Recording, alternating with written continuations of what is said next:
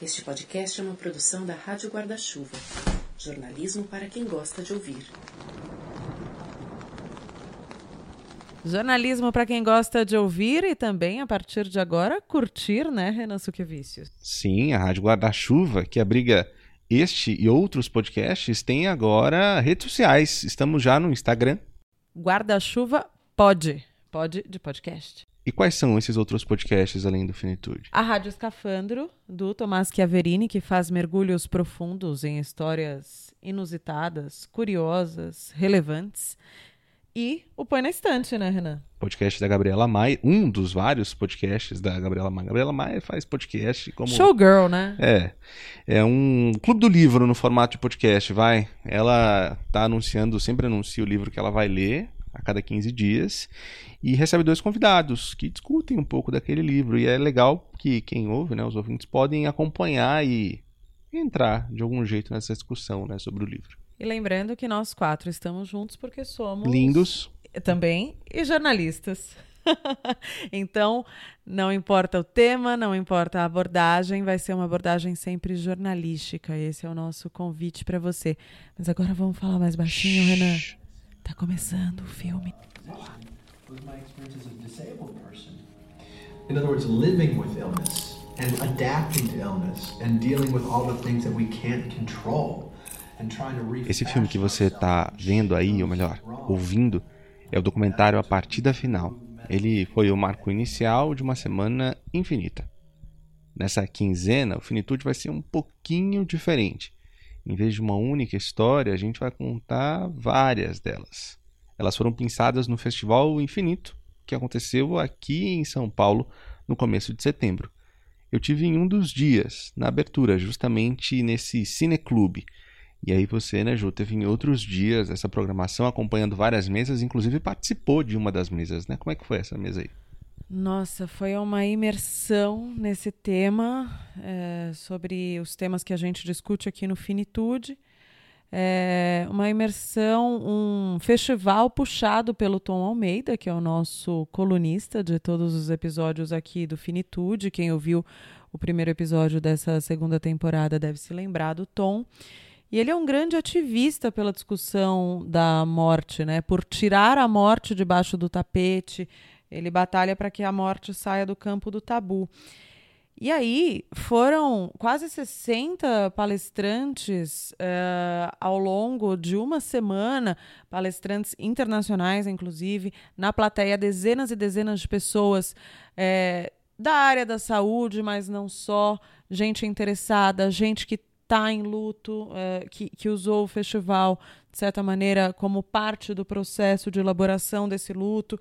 Gente muito interessante, pessoas que vieram de diversas partes do país, de Palmas, de Porto Alegre, de, de Florianópolis, várias regiões, muita gente também aqui de São Paulo, e foi um, um grande encontro em, em, vários sentidos, né? Porque era cada história, cada uma que daria um filme, Renan. E aí eu fui atrás de algumas dessas pessoas para trazer aqui para o ouvinte do Finitude algumas histórias que dão o que pensar.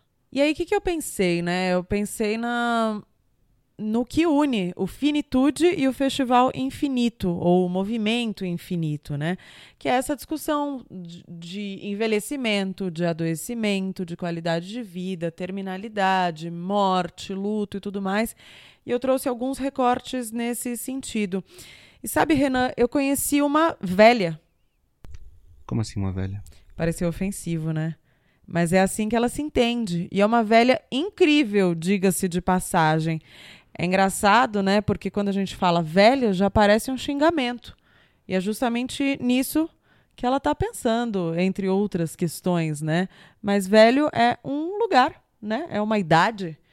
E, bom, eu vou deixar para ela contar. E no meio lá do Nibis Cultural, entre uma palestra e outra, eu roubei a Flávia Aidar um tiquinho para a gente conversar entre uma porta corta-fogo e outra na escada de emergência para tentar não interferir na palestra e nem que o áudio da palestra vazasse aqui no Finitude. Ai, aqui é ótimo, é. virou um estúdio, gente.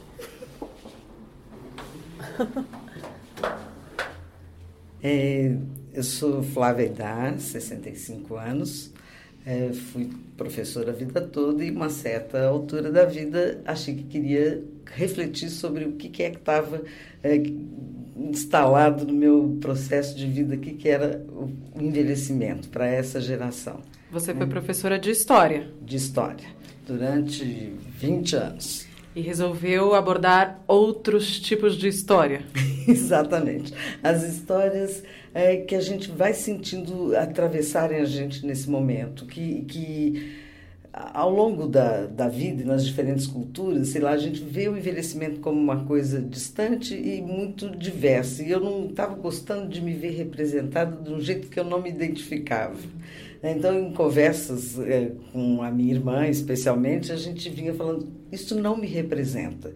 E o que, que é que me representa? Me representa olhar e ver que a, o meu envelhecimento é fruto da minha vida, da minha vivência. Ele não é um fato que né, o mercado começa a descobrir essa, esse novo segmento, descobrir que eu digo, né, valorizar, se interessar por, por ele, mas eu não quero ficar rendida a ele. Eu quero pensar quais são as minhas pautas. Esse não é um processo individual. É, os modelos que estavam até então circulando não me representavam, que era ou uh, o super-herói, o velho que supera a velhice, e, portanto, nega a velhice, no meu entendimento, né? ou aquele sucumbido melancólico que tem lugar para todos esses, mas não me representava. Então, daí a gente criar um lugar que fala do ponto de vista humano, daquilo que nos acontece. Uhum. Uh, e a velhice não é um dia que chega, né? Ela é um processo. Quando você começou a se entender nesse processo? Bem perguntado. Quando uh, a gente pensa muito sobre isso. Uh, também dizer que a gente nasce já envelhecendo, eu também não acho que biologicamente tem um processo de maturação e depois de declínio em vários sentidos, do ponto de vista biológico. Do ponto de vista é, psicológico, emocional, comportamental, isso varia mesmo de cultura para cultura, de pessoa para pessoa, e alguns signos ou alguns episódios que, que impactam mais uma ou outra pessoa. Então, para mim, assim, primeiro que é o olhar do outro que nos diz muito da gente. Então, quando alguém diz, é, Dona Flávia, a senhora pode passar? Eu falei, hum, era uma vez, outra, de repente, a maioria, eu falei, a voz do povo, a voz de Deus. Por menos que eu me veja tão envelhecida e tal, acontece. Acontece de eu estar em pleno processo. Eu sou uma pessoa velha. Né, em processo franco de envelhecimento visível, socialmente falando. Uhum. Agora, só para o nosso ouvinte se situar, eu estou diante de uma mulher muito elegante, antes de mais nada. Olhos claros, cabelos grisalhos. Não é um cabelo que, se a gente fosse imaginar um velhinho estereotipado, é o cabelo que a gente imaginaria. Usa óculos também muito elegantes. Enfim, é... qual, qual é o desserviço de homogeneizar o idoso, tanto em termos físicos, né, descritivos, assim como eu fiz agora, quanto existenciais? Ai, linda sua pergunta, ah. linda, porque é exatamente isso. É, somos humanos, né, seres humanos com histórias e trajetórias particulares e, evidentemente, também é, muito estratificado por classe social, por inserção cultural, e, e, isso é que faz a diferença. Agora, alguém de, de fora dizer assim, eu sou isto ou aquilo, é que é complicado, porque se há um bem que a gente vê nesse, nessa atual sociedade é que o indivíduo vale alguma coisa. Então tem um processo individual nisto que também é coletivo e social. Agora falando em termos de palavras, que as palavras são muito pesadas, né? As terminologias elas podem parecer que a olho nu não querem dizer nada, mas querem. É, você usa a palavra velha sem nenhum peso pejorativo, nem o contrário, velhinho, fofinho. É, como é que a gente tem que chamar o idoso? Idoso é um eufemismo, velho é, é, é mais consciente. O que, que você entende dessa questão de terminologia? Eu, eu, tenho até um programa em que a gente discute isso. Eu, no meio das coisas, lá escrevi um texto em que eu digo assim: é, eu não gosto muito da palavra idoso, porque a gente faz uma uma analogia imediata com a imagem do, da bengalinha da vaga de estacionamento, em que pese eu até usar a vaga que eu gosto. Por motivo de direito. Exatamente, tem lá meu cartão. É, por um outro lado, assim, eu acho terceira idade um eufemismo, como você diz, que... E a melhor idade? A melhor idade, então, eu nem considero. Né? Velho, eu não acho ruim, embora muita gente ache. Né? Então, no canal eu, eu vario um pouco, porque às vezes provoca nas pessoas o cheiro de mofo, a coisa descartável, a coisa que não serve mais. Mas eu, talvez pela minha formação, o velho para mim tem valor. Uhum. É aquilo que teve mais exposto de alguma forma ao tempo, à vida, às Muitas coisas. profissões, por exemplo, um psicanalista jovem não é tão respeitado quanto um psicanalista velho, pois né? Pois é, pois é. E acho que uh, isso é um aprendizado também. Se a gente se coloca como um velho que está vivendo e está na ativa, digamos, a gente vai ser visto como algo a ser respeitado também, né? Alguém que tem lugar de fala, que pode, pode ainda contribuir. Uhum. Né? Então, o que é ruim na nas terminologias todas é que elas tentam driblar. Por isso, nesse momento, mesmo soando mal para algumas pessoas, eu prefiro usar o velho. E ao tentar driblar, a gente assume automaticamente que é algo ruim, né? Pois é, pois é, e é uma coisa que a gente tem que ir sensibilizando. O que eu estou gostando de ver é que tem uma plateia de jovens interessados em pensar e muitos estudantes pensando e refletindo sobre a, a velhice. Né? Se a gente der sorte, é o que a gente vai ficar, ou então morre antes. Né? E eu adoro viver, acho muito bom e, portanto, quero inaugurar nesse processo, ou reinaugurar, possibilidades de vida a cada dia, que é isso que vale. Então você se identifica como velha com uma mãe ainda mais velha. Quantos anos tem sua mãe? 102 anos e, e, muito inteira fisicamente falando. Ativa? Ativa, fisicamente muito. Ela varre freneticamente a calçada, porque era uma pessoa muito ativa. É óbvio que vai cognitivamente sendo reduzida por muitas coisas que eu tenho prestado atenção. O que é que a gente tem que fazer desde muito cedo para preservar as, as condições de relacionamento social e afetivo? que é isso que mantém a gente ativo. Na sua fala, na exposição do painel, você falou em duas questões que eu considero muito importantes. Uma delas, o limite de dignidade, e a outra, que é como pensar a vida simples, mas não no sentido de good vibes e nananã, mas como simplificar as coisas para quem fica. Queria que você comentasse essas suas duas falas, por favor.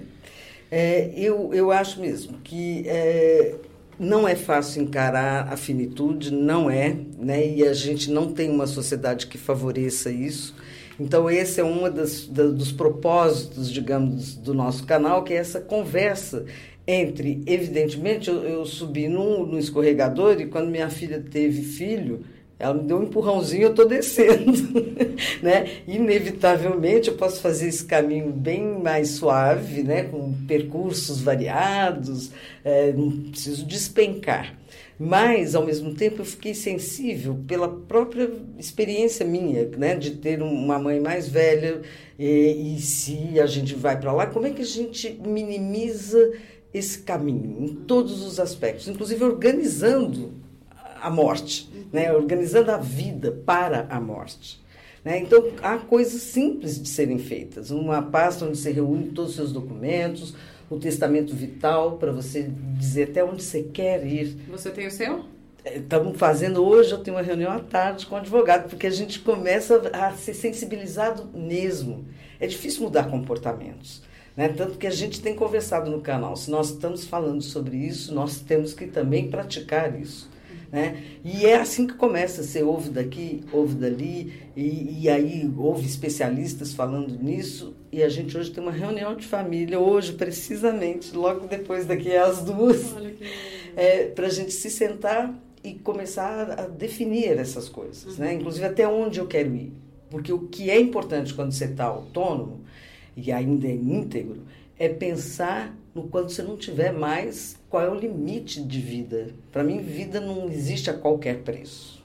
e isso pode mudar daqui a um ano, né? Exato. É dinâmico. Exato, e aliás eu não excluiria nem os jovens de pensarem sobre isso, né? Embora soe mais difícil ainda de trazê-los para essa conversa, Mas eu, eu não, não excluiria, porque a gente não sabe realmente. Se é uma coisa muito boa, a gente não saber quando. quando a gente vai morrer, quando a gente vai perder a autonomia e tudo, né? Então, enquanto a gente está aqui, tem que se preparar. Nossa, é muito maluco essa história da Flávia quando ela fala do envelhecimento, que não é um envelhecimento a partir de quando a gente nasce. Obviamente, vai passando o tempo, cada aniversário que a gente faz e que eventualmente a gente faz uma festa, a gente está envelhecendo. Mas talvez a gente é um fique menos. menos. novo e não mais velho. Uma das coisas que a Flávia fala é, é que quando a filha dela tem um filho, ela foi empurrada de um escorregador, né? Ela vai para outro lugar. Ao mesmo tempo, ela tem uma mãe de 102 anos. É, eu acho que se ela não estiver vigilante do jeito que ela é, ela é uma pessoa muito consciente, ela tem uma clareza mental impressionante, assim. Se ela não estiver vigilante, talvez ela, ela vire um sanduíche, né? Um recheio de um sanduíche entre uma mãe velha e uma filha adulta com netos, enfim quem é você individualmente, qual é a sua autonomia, qual é a, a, o seu CPF no meio disso, né? E bom, aí eu conheci a Natália Dornelas. Ela também falou em um painel. A Flávia, inclusive, estava num painel de influencers. Chiquérrima. Maravilhosa. E aí, bom, a Natália Dornelas, ela é uma jornalista mineira que mudou os rumos da vida dela ao se deparar com uma doença do pai. A gente foi para o mesmo cantinho em que eu entrevistei a Flávia, mas em algum momento a gente foi obrigada a sair de lá, porque afinal era a passagem. Nosso estúdio a... avançado, Nosso né? estúdio avançadíssimo. É, e acabou ficando um tiquinho mais barulhento no final, mas é uma conversa bem bacana. E ao contrário da Flávia, a Natália usa a palavra velhinho para você ver como não é uma coisa só, né? Não tem certo e errado, existem interpretações, né? Porque justamente ela foi perguntar pro pai dela no meio dessa discussão, né? Pai, você acha velhinho ofensivo? Ele falou: hum, não, eu acho fofo. então é em nome dele que ela faz isso e muitas outras coisas. Bom, então Natália Dornelas é a mãe do pai. Isso não significa ser avó. Não significa ser avó, né? Quando veio essa história de ser mãe do pai, foi um amigo que no dia do, das mães ele falou, Natália, peraí, eu fico vendo as pessoas postando, ai, ser mãe é, é zelar, é cuidar, é, enfim, todas as tarefas que uma mãe tem, né? Tô achando que você virou mãe do seu pai, porque olha, você faz um bando dessas coisas. E aí, como eu não tenho filho formal, né? Eu, meus filhos são meus animaizinhos e as pessoas, eu tenho muitos, por ser uma leonina, eu tenho os filhos que são, por exemplo, pessoas que trabalharam comigo, mais jovens, que me chamam de mãe. Então tenho esses filhos, mas não filho formal. E aí quando eu vi essa, essas definições que ele me passou, eu falei, é, de fato, eu tô meio mãe do pai. E aí eu fiz um Instagram, né, com esse, com esse nome e comecei a contar dessas experiências que me aproximam da maternidade de certa maneira e algumas que me afastam, né? Você tá com quantos anos agora e com quantos anos você considera que virou mãe do pai? Eu tenho 43, eu imagino que com 40 e 41, quase virando dois, já tem mais de um ano que eu tô cuidando dele, assim. E quando você se viu, de certa forma, nesse abismo que é se deparar com o envelhecimento e adoecimento do pai, você estava preparada naquela hora? Ah, eu vou te contar que a gente. Eu, eu sou muito. Ai, precisa fazer isso agora, vamos fazer isso agora. É, eu não parei muito para raciocinar, né? Eu não analisei, ai, como que isso vai impactar na minha vida, por exemplo, trazer o meu pai para dentro da minha casa, porque num primeiro momento foi assim, né? Ai, será que isso vai é, é, gerar instabilidade no meu casamento? Ai, será que eu tenho tempo disponível? Eu sou leonina, eu acho com o coração, então em momento algum eu, sabe, medi o impacto disso. E eu trouxe de uma forma muito natural, incorporei a minha vida e a gente vê que dá, né?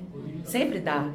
Então. Tem que dar, né? Tem que dar, né? Então, assim, foi tudo na, muito natural, assim. E hoje está muito organizado, né? Porque eu criei esse sistema que eu brinco que é a guarda compartilhada.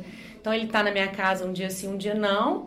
No dia não, ele está sob os cuidados, né, do staff lá da, da casa onde ele reside. E tem funcionado, eu acho que tá bom para ele, muito melhor do que se ele tivesse no interior, morando sozinho e tomando tombos, né? Você é filha única? Não, tenho um irmão mais velho. É, mas o meu irmão é o administrativo financeiro dessa empresa chamada Pai, né? Então, assim, ele cuida é, das contas, são muitas contas, né? Assim, outro dia eu fui fazer as contas de quanto que a gente gasta de medicamento, a gente gasta R$ 1.800 de medicamento com ele, né? incluindo fralda, na verdade. Então, assim, meu irmão cuida disso, sabe? Ai, será que tem que baratear a fralda? Ai, será que vamos incluir mais três sessões de físio uh, ah, para ele fazer tantas por mês, porque vai ajudá-lo? Então, assim, é, meu irmão cuida do administrativo, do dinheiro, da aposentadoria, burocracias. E eu cuido da parte do amor, né? Basicamente. Agora, é um monte de coisa nova, um monte de elemento, um monte de produto, um monte de coisa que a gente não tá treinado para lidar, né? É, você sentiu falta assim de um manual prático? Como é que funciona? Total, inclusive assim, quando a pessoa me chamou para escrever o livro Mãe do Pai, eu tinha antes na minha cabeça, porque jornalista sempre ordena o pensamento e a informação que recebe, né? É, eu pensei, gente, acho que eu vou fazer um manual para cuidar do velhinho, entendeu? Só que eu não quero entrar na seara da medicina, eu não quero concorrer com um geriatra. Eu queria falar da minha maneira, né? Contar dessas coisas, porque, na verdade, é, é necessário quase que um glossário, né? Também. Eu lembro quando me perguntaram pela primeira vez sobre morar numa residência, o termo é institucionalizar, né? E eu lembro que eu levei meu pai para fazer um exame e como ele estava muito debilitado, acho que a pessoa percebeu que ele precisava de cuidados e falou: "Ele é institucionalizado?" Aí eu olhei para a pessoa, gente, eu sou jornalista, eu tenho um razoável conhecimento sobre quase tudo, né? A gente fica meio generalista assim. Daí eu falei: é, institucionalizar. Aí eu sou rápida, saquei que a pergunta tinha a ver com morar em algum lugar, sabe? E aí eu falei, então tá, não, meu pai não é institucionalizado ainda. Ele fica Asilo, casa. casa de repouso. É, é... e LPI, né? Hum. Que é instituição de longa, de permanência, longa para idosos. Então, assim, eu fui aprendendo muitas coisas. A Laila Valias, que trabalha né, com isso e, e fez também, me deu um me deu o glossário da longevidade. Então lá tem alguns dos termos. Mas ontem mesmo, meu pai passou mal à tarde, eu já estava aqui em São Paulo, e aí me ligou a enfermeira e falou: Natália, seu pai teve uma hipotensão. Aí eu falei: hipotensão. É, é sério? É, eu tenho que voltar? Ela falou: não, não, a, a pressão dele caiu né? Porque eles usam esses termos, né? Ela poderia ter dito, olha, ele teve uma brusca queda de pressão e se sentiu mal e a gente ficou preocupado, mas tá tudo bem agora.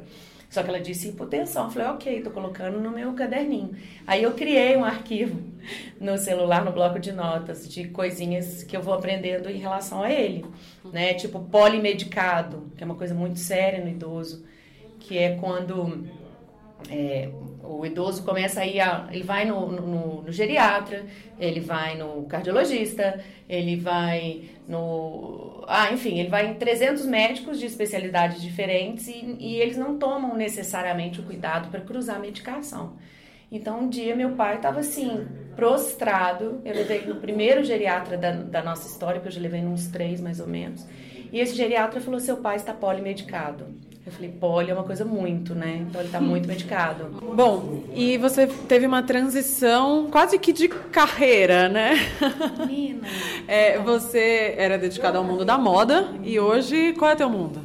Então, hoje meu mundo é o dos velhinhos, assim, sabe? Eu hoje tenho escrito muito, por exemplo, eu tô cada vez menos falando de moda, mas no meu perfil, né, que é o que paga as minhas contas, eu tenho que fazer algumas coisas, né? E aí eu descobri um caminho que é escrever sobre cinema, que eu amo, porque eu vejo com meu pai. Então, assim, às vezes eu no meio da tarde estou vendo um filme com meu pai, ele vira resenha e vai para o meu Instagram, que ele continua vivo, né? E aí eu brinco que meu gênero predileto de cinema hoje é filme de velhinho, né? Porque se tiver um velhinho no filme, é, com certeza eu vou fazer uma escolha por ele por causa, né? Porque tem uma temática que meu pai vai se reconhecer, mas ele mesmo já fala comigo eventualmente assim, Nath, filme de velhinho hoje não, tá? Porque eu, eu, comecei a ficar com essa mania de querer ver filme de velhinho o tempo inteiro, né? Agora, seu Instagram tem mais de 7 mil seguidores, né? Que, que você entende da reação das pessoas em relação à rotina do seu pai? Como é que é essa interação? Olha, eu vou te falar que assim, o engajamento, né? Quando eu olho a, a minha conta Natália Dornelas, tem 109 mil seguidores. E a mãe do pai, o engajamento é muito mais alto, mãe do pai, muito mais alto. Como eu disse, pessoas que me seguem a vida inteira no Natália Dornelas, que eu sei que me seguem, que eu vejo o like, mas que nunca fizeram um comentário, agora me abraçam na rua e me chamam de linda e falam que me amam. Acho que elas achavam que eu não era humana e descobriram que eu sou, né? E eu acho que as pessoas querem mesmo saber. Elas reclamam quando eu fico um pouco é, sem postar.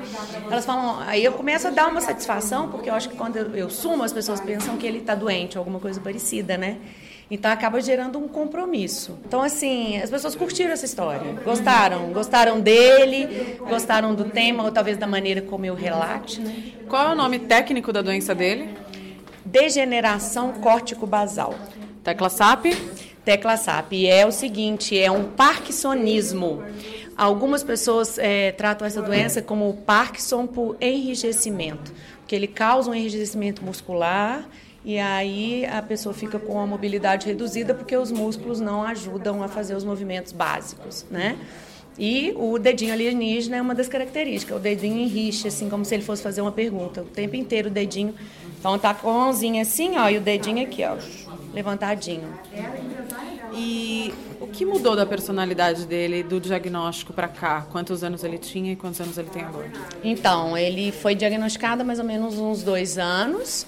É, eu acho que a personalidade dele está muito parecida, só que ele está colocando para fora umas coisas que ele, por exemplo, pai, vamos viajar? Nunca, nunca quis. Outro dia ele virou e falou assim: ah, queria ir para a praia, por exemplo. Ele, na vida normal dele, durante 78 anos corridos antes da doença, ele nunca se manifestou nesse sentido. Ele não bebia, tomava um vinho, que às vezes levava uma garrafa para ele.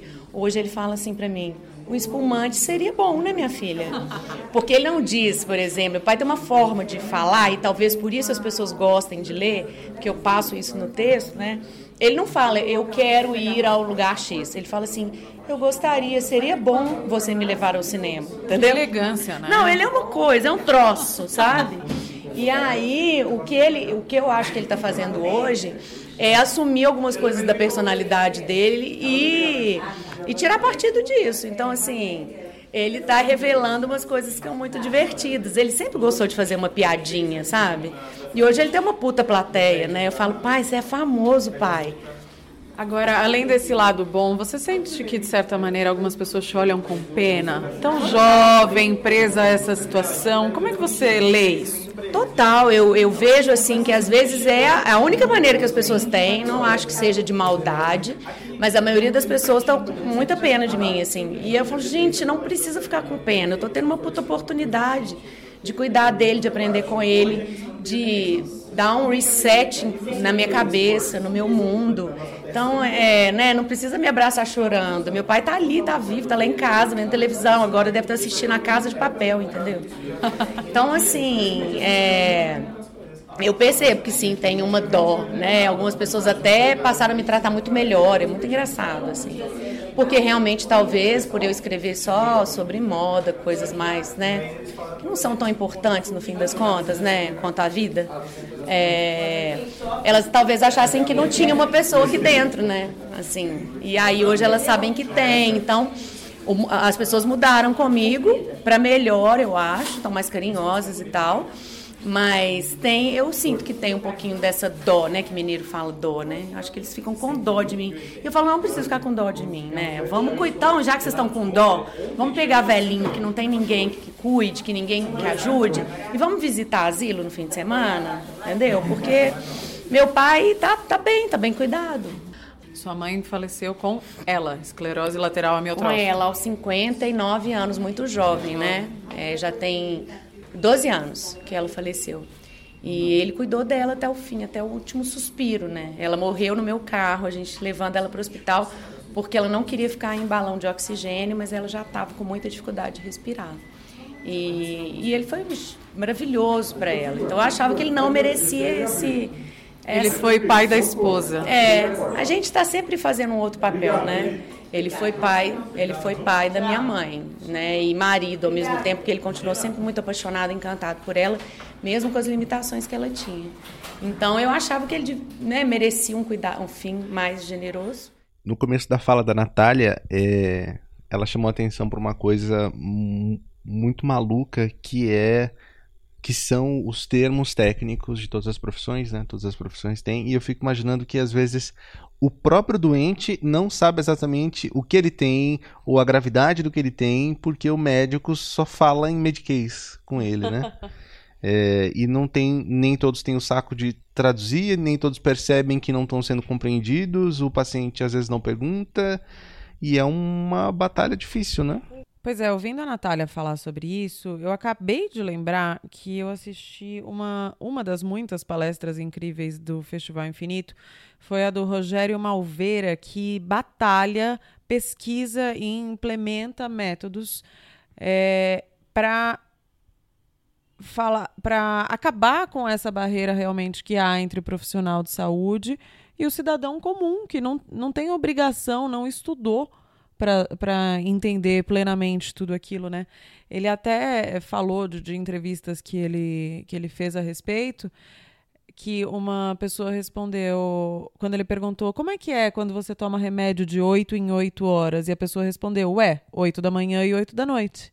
Então, muitas vezes o tratamento pode dar errado porque nem a compreensão do mais básico tá suficiente, né? E aí ele fala do letramento em saúde, ele fala do, do analfabetismo em saúde. É, e eles trabalham com a percepção de que o letramento em saúde é o sexto sinal vital, é tão importante quanto os outros cinco básicos nossos, né? E aí eu até anotei uma coisa aqui que ele falou, vou pegar aqui meu caderninho. Ele falou que o sistema de saúde é estruturado na convicção de que as pessoas sabem o que fazer com todos os elementos de saúde ofertados.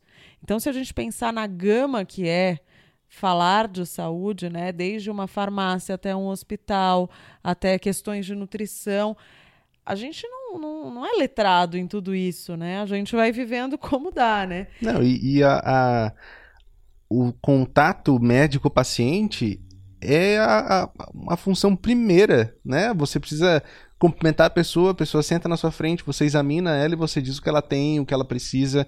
Não é que é um, um extra, um plus do, da uhum. função do médico, é o essencial, comunicar, Deveria, né? né?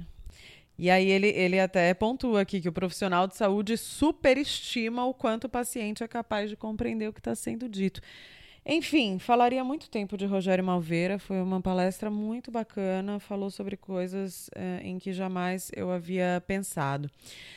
E bom, as duas primeiras pessoas que a gente já ouviu hoje aqui no Finitude foram palestrantes do Festival Infinito, mas eu conheci muita gente com histórias é, que dão o que pensar. E uma delas foi a Alicia. Bom, acabou agora o Festival Infinito. Eu vou gravar com a Alicia Curado, ela é psicóloga, mas ela não vai falar agora como especialista, não. Ela vai falar sobre uma morte muito relevante na vida dela e não só o, fato da morte, como o jeito que essa morte foi encaminhada. A gente veio aqui para as escadas de emergência do Unibis, onde acabou agora o Festival Infinito. Então, qualquer barulhinho que acontecer é porque estamos nesse estúdio maravilhoso, improvisado. Alice, obrigada por topar falar comigo. A gente se conheceu no workshop né, de Design Thinking sobre a morte. Eu conheci a sua história no meio do processo, soube por alto e agora eu quero saber com detalhes que morte foi essa. Perder uma mãe é ruim para qualquer pessoa, mas com não tanta dignidade é ainda pior. Né? Me conta a sua história. Então, é, na verdade a história de perdas e de câncer na minha família começou com o meu avô, pai da minha mãe. Ele faleceu em 2005. E a minha mãe, ela era enfermeira, então ela acompanhou todo o processo de tratamento e de morte do meu avô. E aí em 2011, quando ela descobriu que estava com câncer de mama, ela de início falou que não queria se tratar. Então ela falou que não ia se tratar e a gente foi conversando com ela e ela resolveu começar o tratamento, mas primeiro ela começou é, falando que ela não queria químio nem rádio, nada que fosse muito agressivo. Então ela começou com só uns comprimidos e fez cirurgia, fez a mastectomia. E durante dois anos aproximadamente ela não, não teve não teve nenhuma recidiva. Depois, quando retornou, já retornou com metástase para outros lugares e tal. E aí ela foi tratando, fez químio, fez a rádio, fez tudo. E no final de 2014, é, a situação dela foi se agravando, ela já estava com metástase em vários lugares. inclusive no, no fígado e na cabeça. E aí ela começou a ter muitas metástase óssea, que dói muito. Então ela começou a ter muitas internações por dor. É, porque assim, na verdade a gente ia até o pronto-socorro de madrugada, às vezes para tomar morfina, só que chegou uma hora que a equipe não queria dar mais. Falou assim: "Ah, mas que estranho, né?" Começaram a falar de dependência, enfim, né? E aí a médica dela optou então por internar para ela poder conseguir ter esse controle da dor e continuar fazendo tratamento. E aí, a última vez que ela ficou internada, ela ficou aproximadamente uns dois meses, e uns dois, três meses. E nesse tempo, é, eu estava estudando em outra cidade, mas eu tinha bastante contato com a minha família e sempre que dava eu ia visitar minha mãe, passar um tempo com ela. E aí um dia minha irmã me ligou e falou: Olha, a médica conversou com a gente e a mãe, assim, eles não conseguem ver mais um, um tratamento para ela que seja curativo. E aí eu fui para minha cidade é, e comecei a ficar o máximo de tempo possível com a minha mãe. Só que assim, tanto por uma dificuldade da médica, porque assim, hoje a gente vê que ela tinha muito carinho pela minha mãe. Elas é, desenvolveram uma relação de amizade, não só de paciente e médico. Então, é, a médica não conseguia falar para minha mãe, e eu acho que isso é muito importante a gente pensar sobre também, né? Como a gente estava falando aqui no festival, que o luto não reconhecido dos profissionais. Porque, assim, como ela desenvolveu uma amizade, ela não conseguia é, falar para ela que ela estava em cuidados paliativos. E... Mas ela estava formalmente paliada, não? Então, foi conversado com a gente, né, com a família, na verdade com a minha irmã e com o meu pai. E só que não foi falado para minha mãe. E a médica não conseguiu falar e hoje eu percebo que a família também não conseguiu falar. E, na verdade eu só consegui me dar conta disso, da, da família também não ter falado, agora no festival. Porque eu me peguei pensando assim, tudo bem, a médica não falou, mas a gente sabia, por que, que a gente não falou? Porque acho que é muito isso que a gente veio para esse festival tentando desmistificar, né? Que é o, o tabu da morte. E, e essa, e, talvez de uma certa forma até essa negação, né? Não, se a gente não falar não vai acontecer. E, e aí ninguém falou sobre isso e os dias foram passando, os dias foram passando. Até que um dia eu estava no quarto, estava eu, a minha irmã e a minha mãe, e entrou a médica da minha mãe mais duas residentes, e a gente estava em volta da cama, minha mãe já estava bem debilitada, não conseguia mais sair da cama sozinha e tal. E a minha mãe virou e falou para a médica: "Ah, doutora, quando que eu vou poder ir para casa?" Ela queria muito ir andar na praia, ver o sol, ver o mar, que minha mãe era louca pela praia. E ela estava morrendo de saudade da nossa cachorra, que já fazia dois meses que ela não via, e a gente, assim, a gente conseguiu levar o cachorro até a porta do hospital. Então ela olhava, a gente levava minha mãe até a janela e ela conseguia ver a cachorra da janela.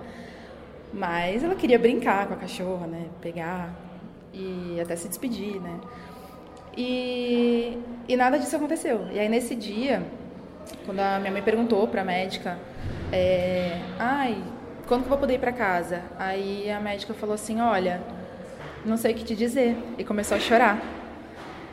E aí, nessa hora, minha mãe, como também profissional da saúde, né, e também sentindo tudo que ela estava sentindo, ela entendeu que aquilo significava que ela não ia sair do hospital. E na hora minha mãe se desesperou.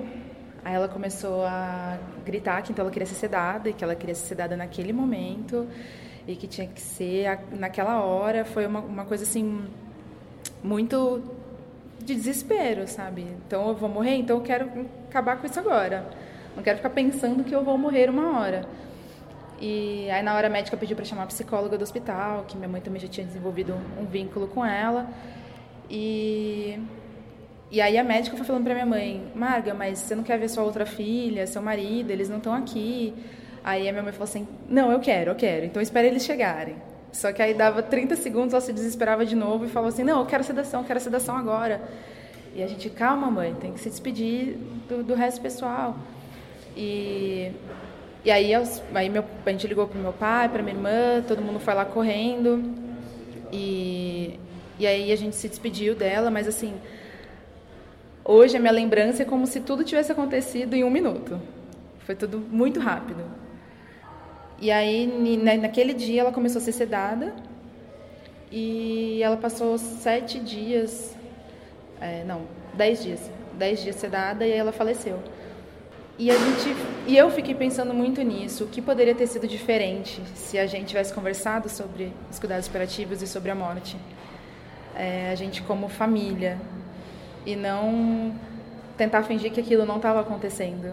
A gente poderia ter realizado alguns desses desejos dela, a única coisa que ela conseguiu mesmo realizar, que isso a gente fez de tudo, e o hospital também ajudou bastante, que minha mãe era louca pelo Roberto Carlos, e ela queria muito ir num show dele. Hum. E aí o hospital conseguiu arranjar uma cadeira de rodas e oxigênio, e aí ela saiu do hospital para o show, e do show voltou para o hospital. Foi o único desejo dela que a gente conseguiu realizar nesses dois meses, e, e eu penso que muito por isso, por não ter falado sobre isso. Uhum. Porque esse desejo que a gente que sabia que ela queria e que a gente pensou assim na hora como ah é a única oportunidade porque ele quase não vem para cá.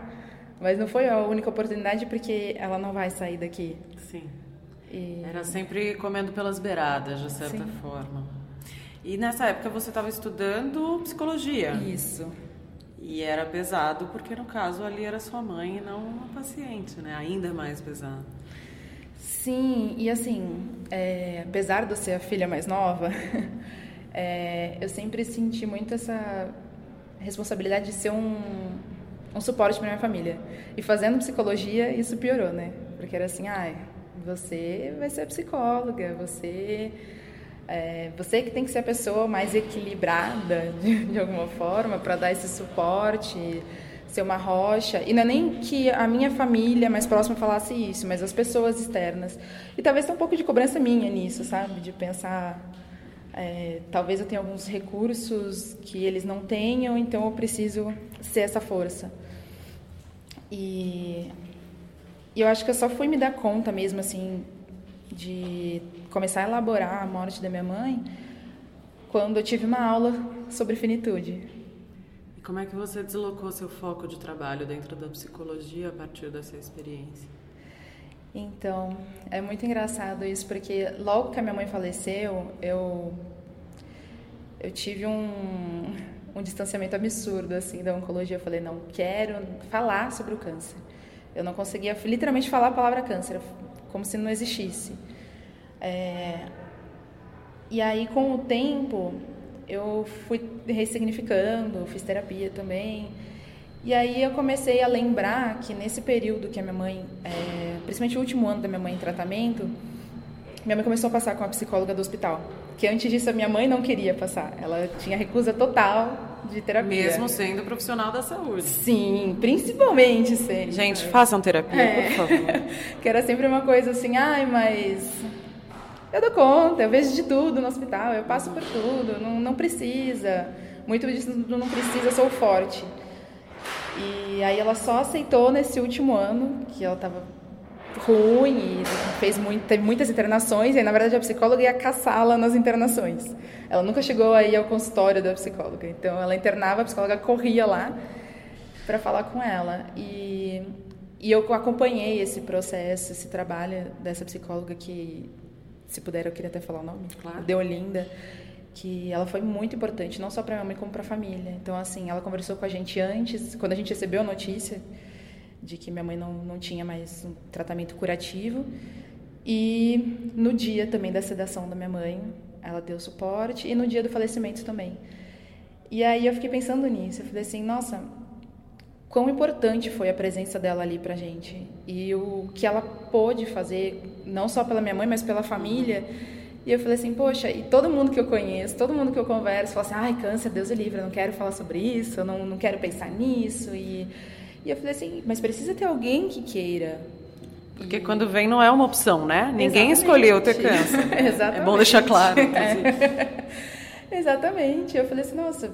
E, e, eu sempre quis trabalhar em hospital, sempre me identifiquei muito com a área hospitalar, é, talvez um pouco pela família, né? Uhum. E, e aí eu falei assim, não, eu acho que eu vou fazer o caminho oposto. Ao invés de fugir da oncologia, eu quero ir para a oncologia, eu quero trabalhar com isso. E comecei a prestar residência e tudo mais. E aí eu falava assim, não, mas eu quero trabalhar com oncologia sem ser a área infantil. A área infantil não dou conta, não quero. E hoje eu faço residência em oncologia pediátrica. Uhum. então acho que é muito isso, né? A gente foge e, as, e as, as, minhas colegas até brincam comigo quando eu, eu conto um pouco da, da, história da minha família e elas falam assim, mas eu acho que você tinha que ir ao encontro do, do câncer porque ele tá te circulando o tempo inteiro.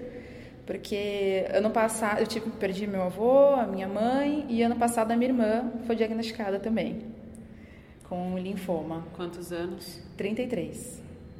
E ela foi diagnosticada um mês antes do meu casamento.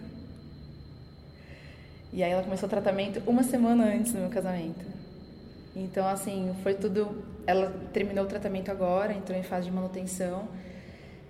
E foi tudo muito conturbado e, assim, como, como o pessoal brinca, o câncer me rondando o tempo inteiro, né? Então eu falei, já que você tá me rondando, então vamos trabalhar junto.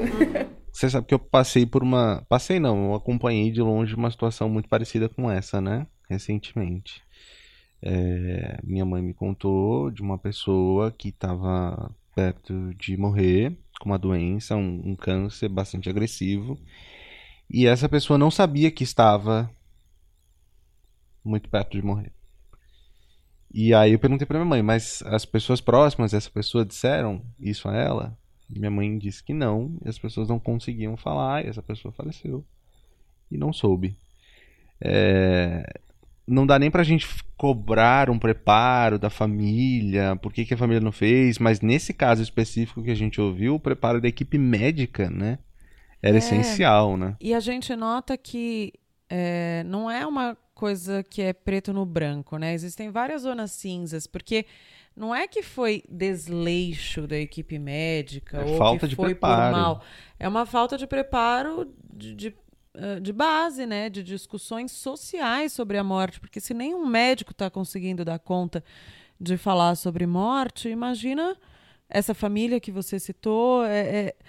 Então, o Movimento Infinito, o Finitude, nosso podcast aqui, a, a principal ideia é justamente trazer esse assunto cada vez mais para a luz, né? Parar de jogar para baixo do tapete, parar de você falar em morte, alguém já sai procurando uma madeira para bater três vezes, e você está agorando, e isola, não, vamos mudar de assunto. Não, vamos ficar nesse assunto, porque invariavelmente todos nós vamos passar por isso e infelizmente vamos perder pessoas muito queridas. E já são momentos sofridos, a gente não precisa amplificar esse sofrimento. Né? A morte é muito triste. A gente faz aqui os episódios, a gente fala sobre isso, a gente a conversa gente com pessoas. Com pessoas é, e a gente se emociona, a gente sofre quando a gente perde alguém, a gente fica muito chateado. A gente não adora visitar é, UTIs, ir a velórios, nada disso. Não Mas quem um... tá lá também não gosta de estar tá lá. É, né? então... ninguém gosta. Não é legal. A morte é muito triste mesmo. Né? As pessoas têm sonhos, objetivos e de repente elas vão embora.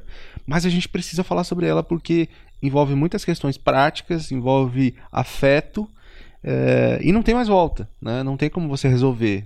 Se você tem algum arrependimento, alguma coisa nesse sentido, não tem como re retomar isso. E bom, nessa linha que a gente tinha adotado aqui, né, Renan, de envelhecimento, adoecimento e morte, uma das coisas que eu fiquei pensando é a seguinte: eu não tinha exatamente uma entrevista ou um personagem para falar da morte em si. Porque você pode falar sobre luto, sobre envelhecimento, sobre qualidade de vida, só que morte, eu percebi, é um instante. Pode parecer óbvio, né? Mas foi justamente nessa busca, esse olhar uh, que eu tive lá no, no infinito, atrás de personagens, né? De histórias boas para a gente contar, que eu vi, não tem um personagem morte. Porque ela é um segundo o resto é antes ou é depois. E bom, é, eu conversei com a Cintia Almeida, que é uma jornalista do Vamos Falar sobre o Luto. Ela foi mediadora do painel de que eu participei, que chamava É Preciso Acender a Luz.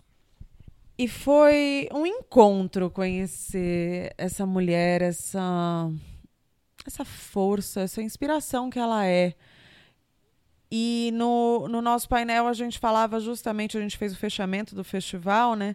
A gente falava justamente sobre o que, que vem depois do luto, né? E eu conheci pessoas muito interessantes nesse painel que estiveram uh, junto comigo. O Flávio Botelho, que é diretor de cinema, produtor de cinema, ele está fazendo um filme chamado Depois, que é que parte de uma história de um drama familiar dele. A irmã dele se matou. Suicídio, inclusive, é um dos temas muito importantes que a gente ainda vai falar nesse episódio e foi muito tratado lá no Festival Infinito. A Marina Farcas Bittelman também estava lá. Ela contou a história de quando ela perdeu a filha que ainda era bebezinha. E no dia que a gente estava nesse painel falando, a filha dela faria 14 anos. E ao meu lado estava o Luiz Fernando Figueiredo, que é um economista, inclusive já entrevistamos em, em outros carnavais, né, Renan? E ele também perdeu o filho. E eu estava lá contando da, do processo de morte da minha avó e do meu pai. E aí o nosso cérebro, como eu falei no último episódio, ele leva a gente às vezes para estereótipos, né? Porque eu olhei e falei, gente, eu aqui com o meu luto assim, é, que eu considero que está até bem resolvido, né? Porque afinal eu perdi minha avó e meu pai, ordem natural das coisas, afinal eles eram mais velhos. E aí, conversando com a Cíntia, ela falou: não, cada luto é um luto, cada pessoa é uma pessoa. É, ela perdeu um filho, né? E aí eu fui entrevistá-la e aí a gente se encantou, né, pelas coisas que ela fala, né, Renan? E aí a gente resolveu guardar para já já a entrevista dela. Vamos ter um episódio especial sobre a história da Cintia Almeida e do Gabriel, o Iel, filho dela, que morreu em 2001. Bateu carro com 20 anos. E aí ela é uma das mulheres incríveis fundadoras do Vamos Falar sobre o Luto, que é uma plataforma digital de informação, inspiração e conforto para quem perdeu alguém ou para quem é, tem um amigo, um parente que está passando por isso de maneira mais próxima. É um projeto voluntário, é, feito por pessoas que viveram o luto, não envolve atendimento, não é um local de, de terapia, nada disso, mas é um local de troca de informações, de experiências, é um servição, um trabalho lindo. Então, é, Cintia Almeida vai ter um, Episódio só dela aqui no Finitude, ainda nesse ano.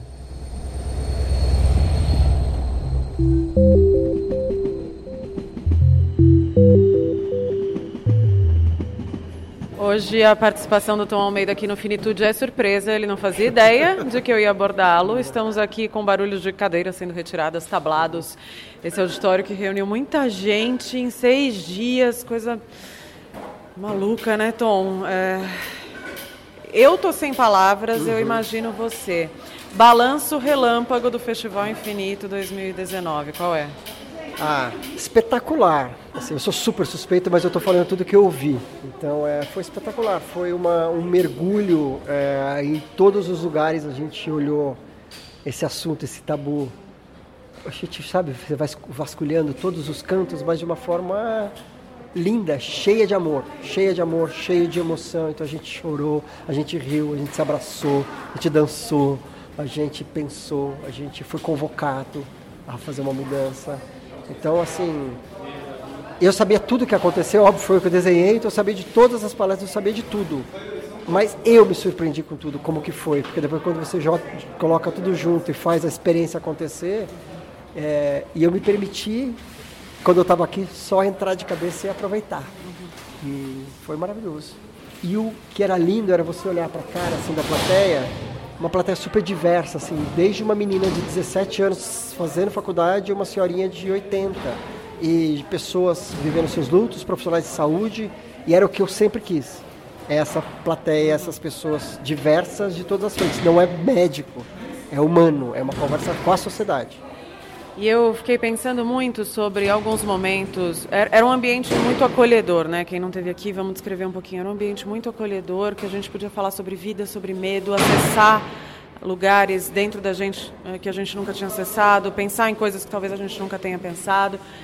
E aí, em alguns momentos de compartilhamento, né? Levanta a mão quem já alguma coisa. Uhum. Teve um momento de levanta a mão quem já perdeu alguém próximo para o suicídio. Muita gente levantou. Quem já perdeu mais de duas pessoas para o suicídio? Mais de três a gente não tem noção uhum. da dor do outro. Uhum. A gente às vezes buzina no trânsito porque fulano demorou um pouquinho para passar no verde. A gente trata alguém mal no telefone, a gente não faz ideia, né, do uhum. que está acontecendo uhum. com a dor do outro. Quem perdeu filho, quem teve irmão que se suicidou. É, como é que você acha que essas pessoas saem daqui sendo agentes multiplicadores? Você acha que isso é um dos pensamentos na cabeça coletiva? Ah, eu acho que sim, eu acredito que sim. É e complementando assim o público e essas pessoas daí pensando na reverberação, né? Uhum. Que a gente está aqui em São Paulo, é, então essa reverberação porque tinha esse grupo hoje tinha gente de Florianópolis, Porto Alegre, Curitiba, Palmas. Campinas, Palmas, é, Salvador, Fortaleza, é, interior de São Paulo, estou de vários, então ou seja, é, é, é, me dá uma coisa de pensar que essa reverberação não está contida aqui em São Paulo, ela está tá reverberando pelo país, ela está reverberando pelo mundo, porque os gringos estão todos aí, as pessoas estiveram aqui, tornaram-se amigos e falam, eu quero voltar, eu quero participar. Então, é, as pessoas saíram, é, posso parecer bastante snob falando assim, mas as pessoas saíram totalmente transformadas e diferentes desse tipo. Eu saí e eu vi quase todo mundo que veio falar comigo falando, meu, obrigado e eu tô diferente, mudou. Então, porque te tocou em um lugar que estava querendo ser tocado. E foi a coisa mais fácil do mundo, porque as pessoas que estavam aqui estavam assim abertas. Você podia fazer o que você quisesse, porque estavam assim entregues a isso. Vamos, vamos, vamos. Qualquer coisa proposta que a gente tinha de conteúdo, de experiência, estava todo mundo super disposto. Então foi. Eu estou em estado de nem sei o que.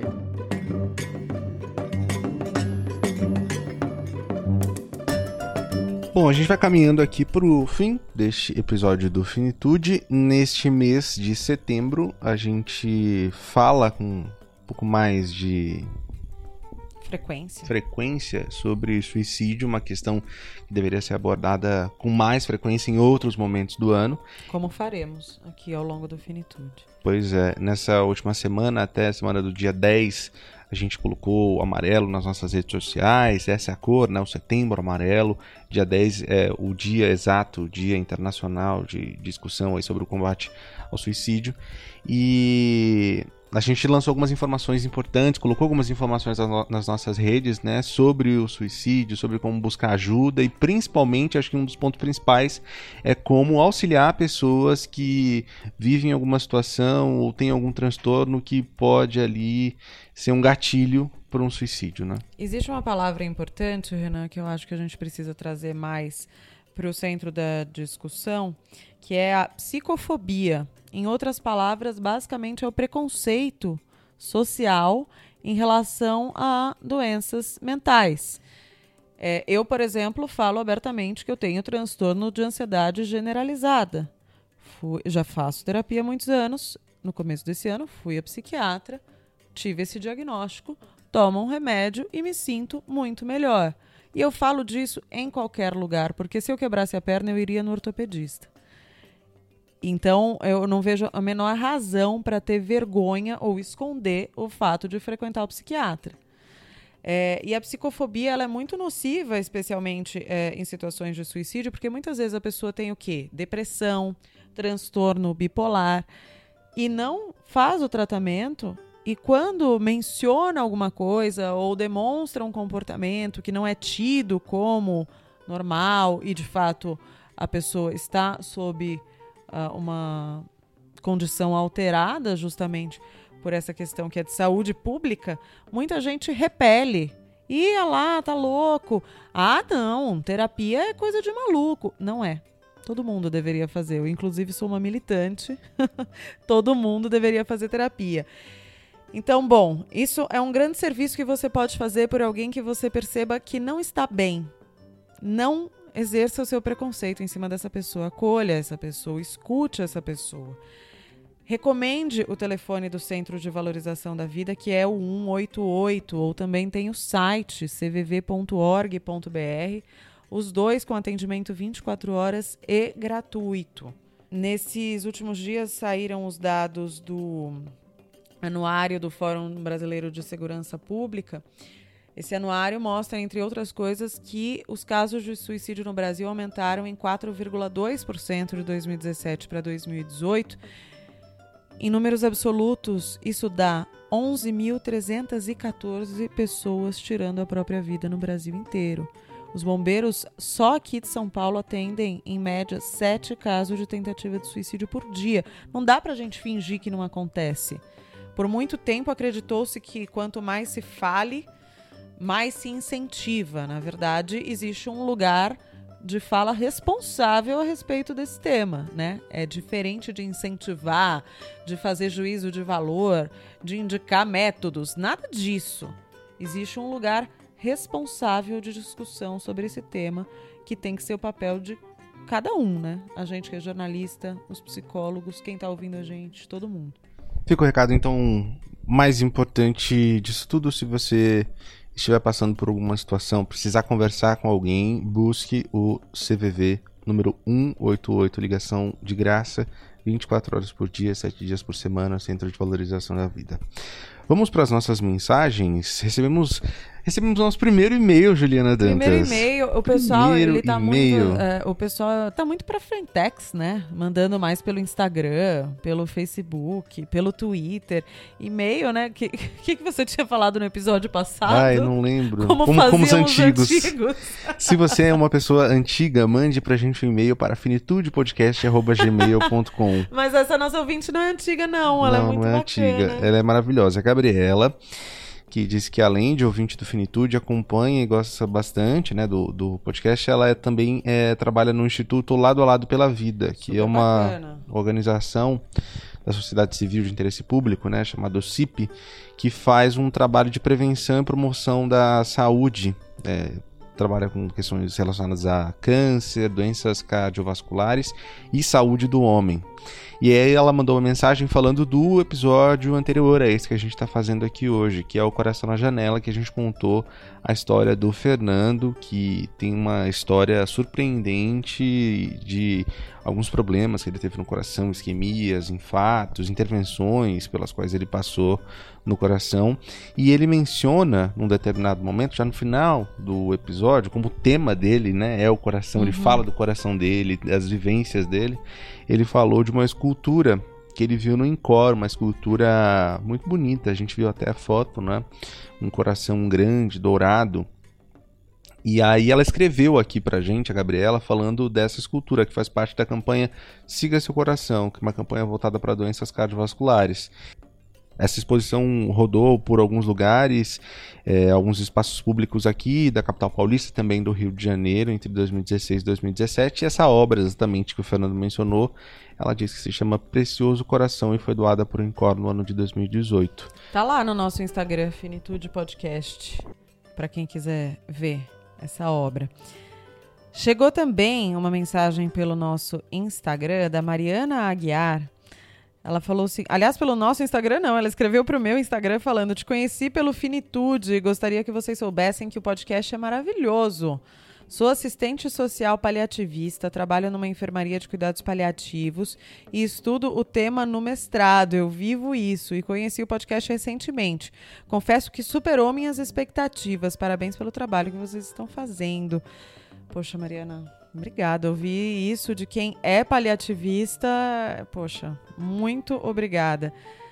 Para finalizar aqui, a professora Patrícia Paixão, professora maravilhosa de jornalismo, ela gravou mensagens aqui pra gente, Renan. Ela perdeu o avô tem mais ou menos duas semanas. Era uma pessoa muito importante na vida dela.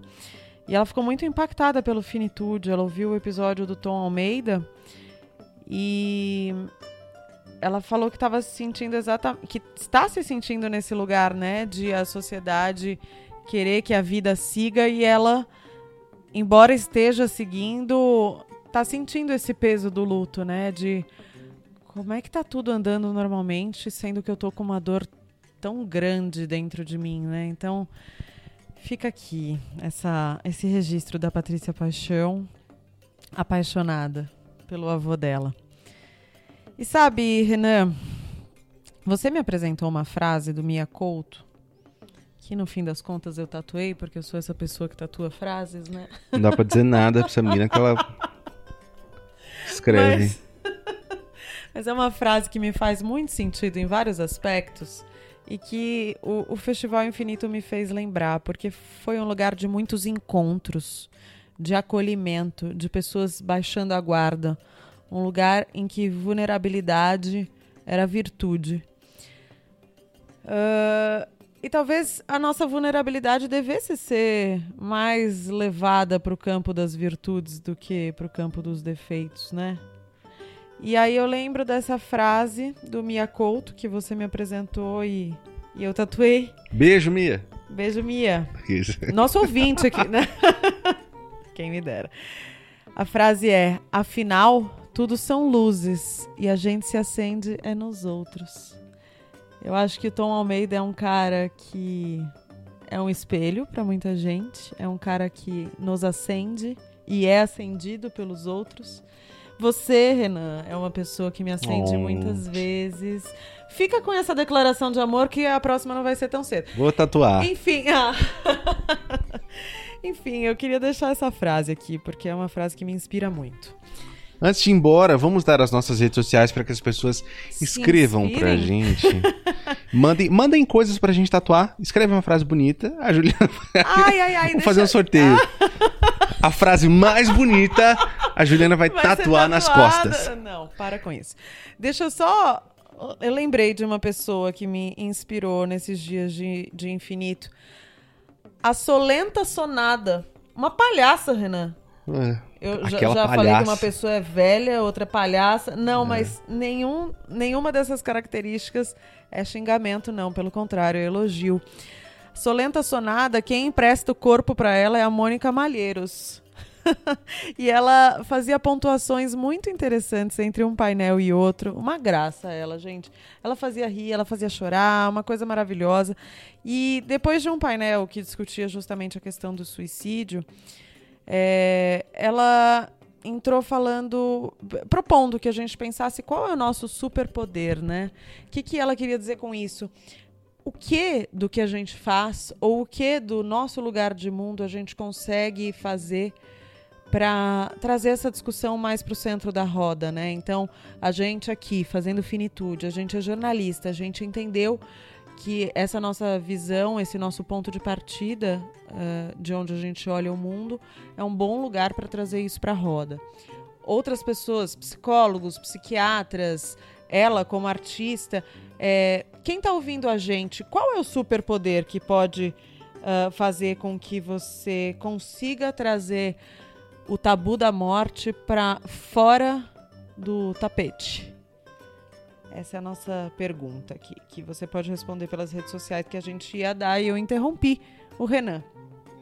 Pois não, Renan. Instagram. É isso, é, né? É isso.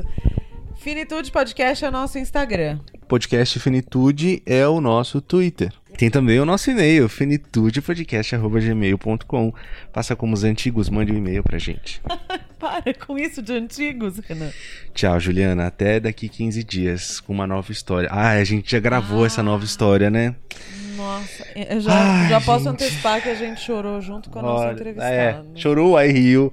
Aí chorou, aí riu. Isso. Aí riu um pouco mais, aí chorou. costume, inclusive, de chorar é. junto com os nossos entrevistados. Chorou de rir. É, a, a Kleenex poderia patrocinar a gente, né? Ou qualquer empresa de lenços de papel que, que gostaria, né? Ah, puxado, gente. Tchau. Beijo, até daqui 15 dias. Obrigada para você que acompanhou a gente.